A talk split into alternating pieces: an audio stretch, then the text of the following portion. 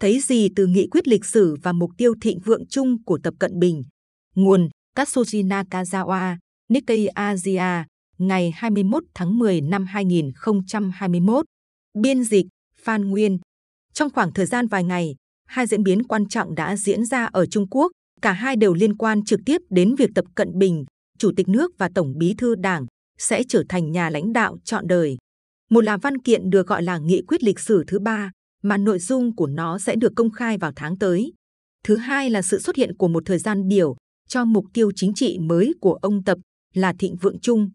Như các nhà triết học Đức George Hegel và các Marx đã nói, lịch sử lặp lại chính nó, một nguồn tin trong Đảng Cộng sản Trung Quốc vốn quen thuộc với các vấn đề nội bộ của Đảng, cho biết khi đề cập đến nghị quyết thứ ba, không có nghi ngờ gì về việc Chủ tịch Tập đang hướng tới mục tiêu trở thành nhà lãnh đạo trọn đời, cạnh tranh với hai nhân vật đã ban hành nghị quyết thứ nhất và thứ hai. Nguồn tin này muốn nhắc đến Mao Trạch Đông và Đặng Tiểu Bình, cả hai đều nắm giữ quyền lực cho đến khi chết. Mặt khác của đồng xu là mục tiêu chính trị lớn, đó là thịnh vượng chung. Nguồn tin cho biết điều sẽ được theo đuổi cẩn thận trong 10 hoặc 15 năm tới. Bộ Chính trị của Đảng hôm thứ Hai đã quyết định tổ chức một cuộc họp chính trị quan trọng từ ngày 8 tháng 11 đến ngày 11 tháng 11. Hội nghị toàn thể lần thứ 6, Ban chấp hành Trung ương khóa 19 của Đảng sẽ thảo luận và thông qua một nghị quyết quan trọng về những thành tựu chính và kinh nghiệm lịch sử trong 100 năm nỗ lực của Đảng, Bộ Chính trị nói. Điều này dẫn đến nghị quyết lịch sử thứ ba. Đảng đã thông qua các nghị quyết về lịch sử hai lần trước đây, lần đầu tiên vào năm 1945 và một lần nữa vào năm 1981. Văn kiện đầu tiên được đưa ra 4 năm trước khi nước Cộng hòa Nhân dân Trung Hoa được thành lập vào năm 1949 và được soạn thảo dưới thời Mao Trạch Đông. Nghị quyết thứ hai được thông qua dưới thời Đặng Tiểu Bình, cha đẻ của chính sách cải cách và mở cửa. Nó lên án cuộc đại cách mạng văn hóa 1966 đến 1976 dưới thời Mao, nhưng công nhận một số thành tựu của nhà lãnh đạo này. Nghị quyết thứ ba về lịch sử có một ý nghĩa quan trọng. Nói một cách đơn giản, tài liệu mới là chỉ dấu cho thấy khả năng ông Tập trở thành nhân vật vĩ đại thứ ba trong lịch sử Đảng. Điều quan trọng là Mao và Đặng tiếp tục là nhà lãnh đạo tối cao của Trung Quốc cho đến khi họ chút hơi thở cuối cùng. Mao tạm thời mất quyền lực sau những sai lầm quản lý kinh tế nghiêm trọng, nhưng đã trở lại thông qua cách mạng văn hóa. Đảng vẫn nắm giữ quyền lực khổng lồ, ngay cả khi đã nghỉ hưu khỏi các chức vụ chính thức, đến mức ông có thể thay thế bất kỳ người kế nhiệm nào chỉ bằng một mệnh lệnh. Hình mẫu của ông Tập là Mao, không phải Đặng.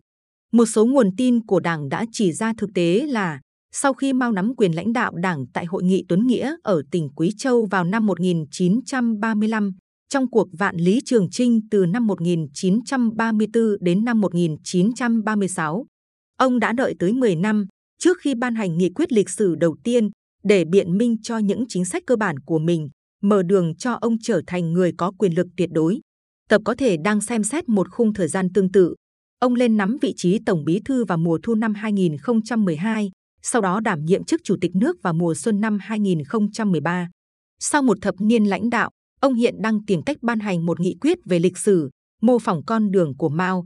Để mở đường cho nghị quyết năm 1945 về lịch sử, Mao phát động phong trào chỉnh phong đầu tiên ở Diên An, thành trì cách mạng của Đảng, vào nửa đầu những năm 1940 để thanh trừng các đối thủ chính trị.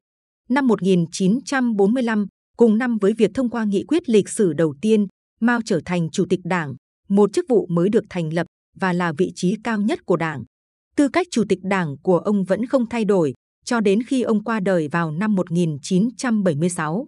Tương tự như phong trào chỉnh phong, ông Tập đã bắt đầu một chiến dịch chống tham nhũng khốc liệt sau khi lên nắm quyền, tiêu diệt hết kẻ thù này đến kẻ thù khác. Chiến dịch chống tham nhũng của ông Tập vẫn còn diễn ra mạnh mẽ. Cú ngã ngựa mới nhất của một nhân vật có ảnh hưởng mới xảy ra vào đầu tháng này. Nếu Tập vẫn tiếp tục ở lại sau Đại hội toàn quốc của Đảng vào năm tới, thì thịnh vượng chung sẽ trở thành cụm từ định hình giai đoạn tiếp theo.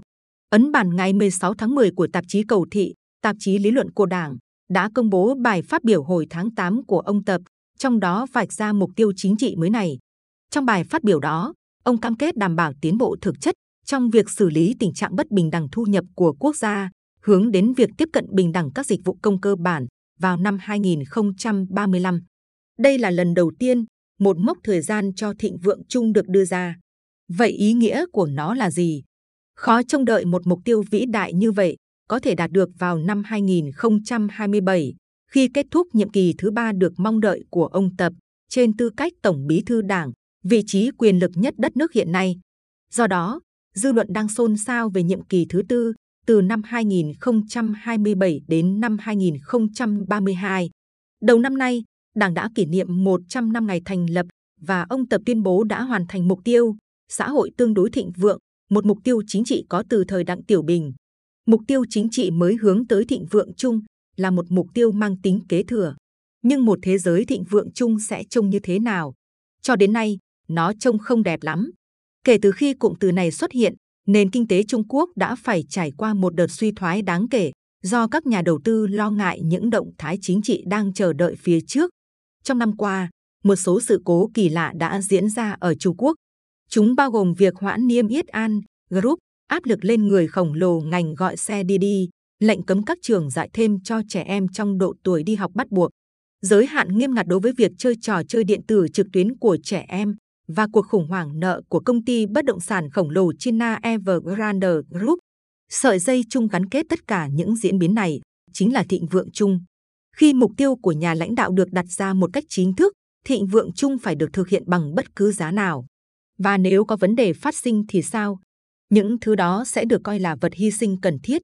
Đây mới chỉ là sự khởi đầu. Hãy chuẩn bị cho những diễn biến chưa từng có tiền lệ khi ông tập kéo dài thời gian trị vì của mình